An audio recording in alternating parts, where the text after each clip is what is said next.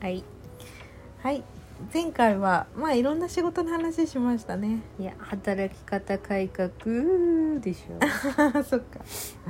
なんか異常だったの？今までは？今までは異常でしたね。あのっていうかね仕事い行きたくない気持ちがすごかったね。そうだね。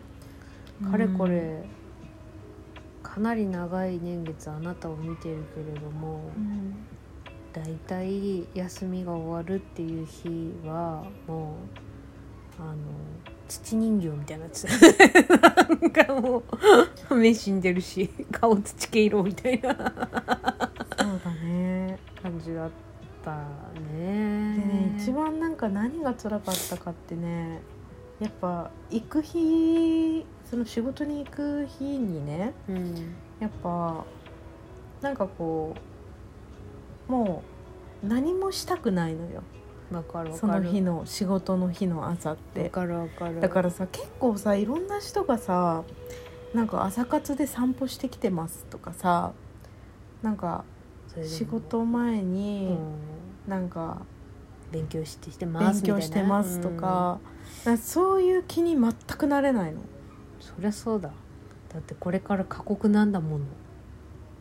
なんかもう全然そういうなんか仕事前に何かするっていう感覚が全く生まれない。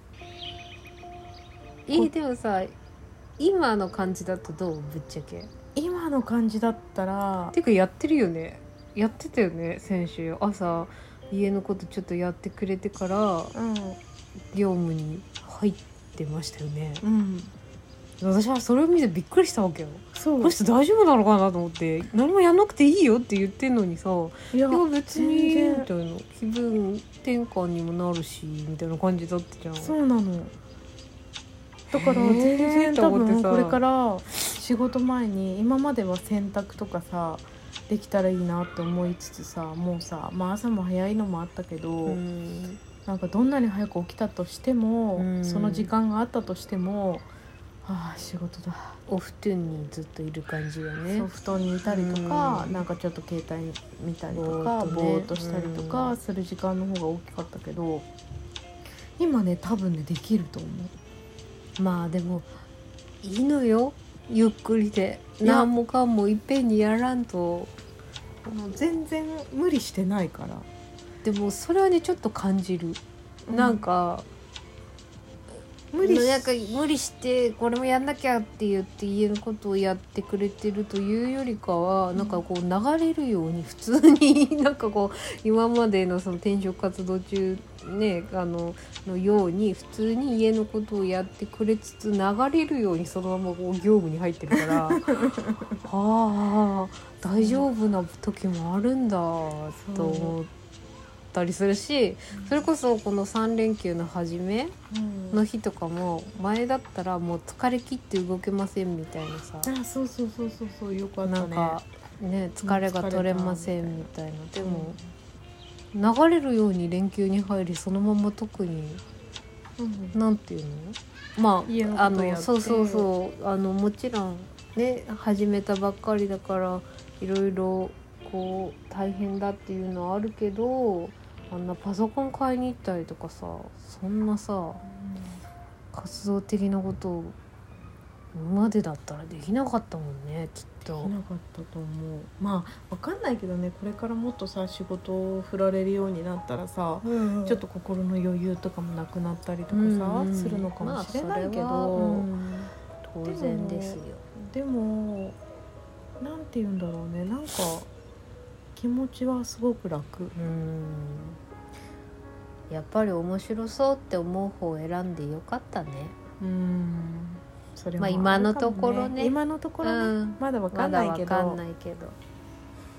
そうだね。なんかね休みとかも休み時間とかも自由に本当は取っていいしまあ仕事があのー業務の引き継ぎが終わったらもうフレックスみたいな感じで働いてもいいって言われてるからだからそしたらあのー早い時間に仕事してちょっとこう間で、ねい今は研修期間だからそうそうそうそう。9時6時だっけ？9時6時で。だけどあの研修がしっかり終わってうん。慣れてきたら、そう。別に9時からじゃなくてもいい。早めててもいいし遅めてもいいし。そうそうそうそう。みたいなニュアンスのことを言ってたから、へーまあそのなんていうのかな会議の時間とかはあるからさ、うん。その日その日に合わせてさ、うん。まあでも朝早く起きちゃった日とかはさもうそのまま仕事して例えばすげー。23時間ぐらいやって、うん。その後足りない時間はうん。またどっかで取ればいいかなみで。たいな感じの働きと方ができる。朝早く起きたら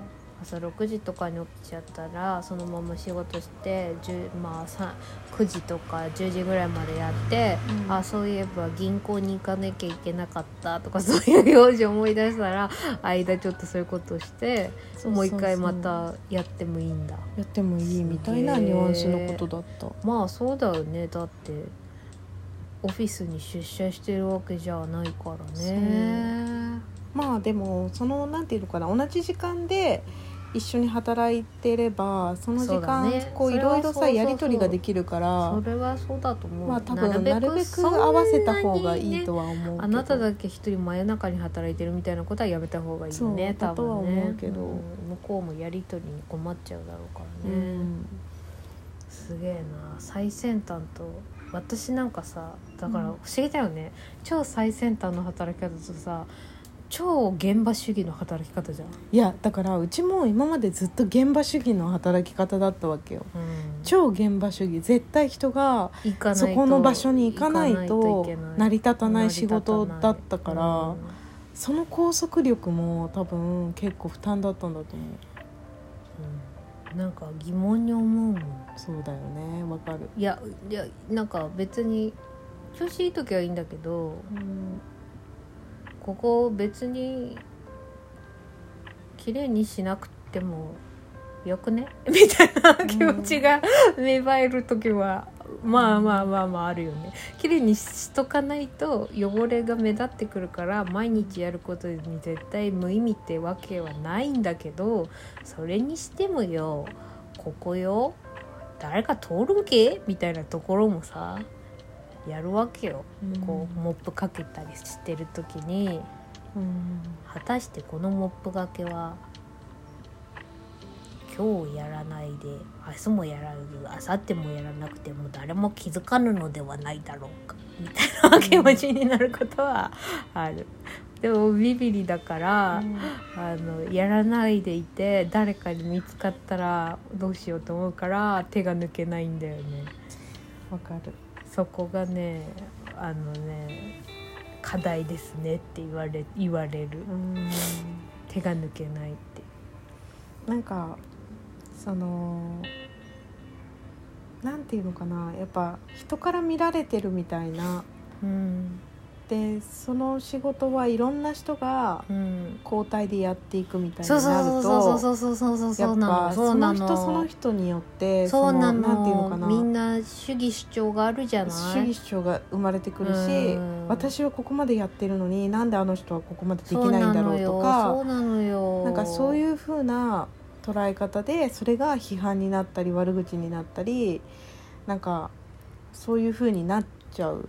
そうで、あながちさ別にさそのそれぞれの主義主張って別にどれもさ間違ってるわけじゃないから、なんか私はなるべく自分がまあ直接言われたことはもちろんだけどああなんかあの人がなんかこういうこと言ってたなとかああいうこと言ってたなとか結構なんかねおお覚えちゃうんだよね、やり方とか、うんこれがこうだとなんかあれよねとか言ってるのとか頭に残っちゃうからそうするとそれを潰していくんだよね。潰していく風にやるってなるからうんもうなんか頭の中がねうん。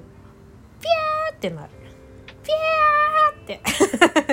ズンズンズンズンズンズンズンズンズンってあなんか頭の中でずっとなんかね 黄色信号が点滅してる感じになっちゃうけどそれは良くないよって言われた。そう。ねそうそういうのもやめた方がいいよって。そう業務形態もあると思う。うち今の仕事ってなんか任されるのよ。この仕事はあなたがやってくださいみたいな。それ以外の人はやり方わかんないのよ。そうなの。そその方がね結局責任は重いかもしれないけど、うん。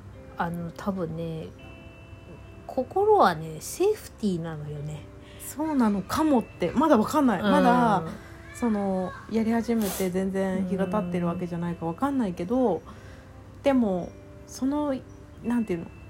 その自分が見える範囲が全部常に自分のテリトリーになる感じなんね。分のポジションでもちろんやり方は人様に教えていただくんだけどそれをもとにここは責任を持ってあなたがやってくださいねって手放してくれればこっちも「はい」って言って自分なりの工夫だけで進めていけるんだけどそうだから私まあ清掃じゃん？でもうん。別の清掃の会社でも働いてたことあるけど。その別の清掃の会社の時はそういう感じだったの。あんたはあなたはここあなたはここあなたはここあなたはここ。でみんな別にそれぞれのところやったら終わりで「はいさようなら」だったから、うん。交代でやるとかじゃなかったから、うんでも今のところは交代でやるからうね、ん。あびゃーあびゃーばばバレてる。怒られるかもって別に何も悪いことしてないのにどっかで常に。ああの人が言ってたこれできてるかな。あの人が言ってたこれできてるかな。みたいな、なんかチェック項目が膨大なのよね。うんそれは結構しんどいよね。うちずっとそういう職場にいたからすごいその辛さはわかる。あーまあ早い。次回へ続く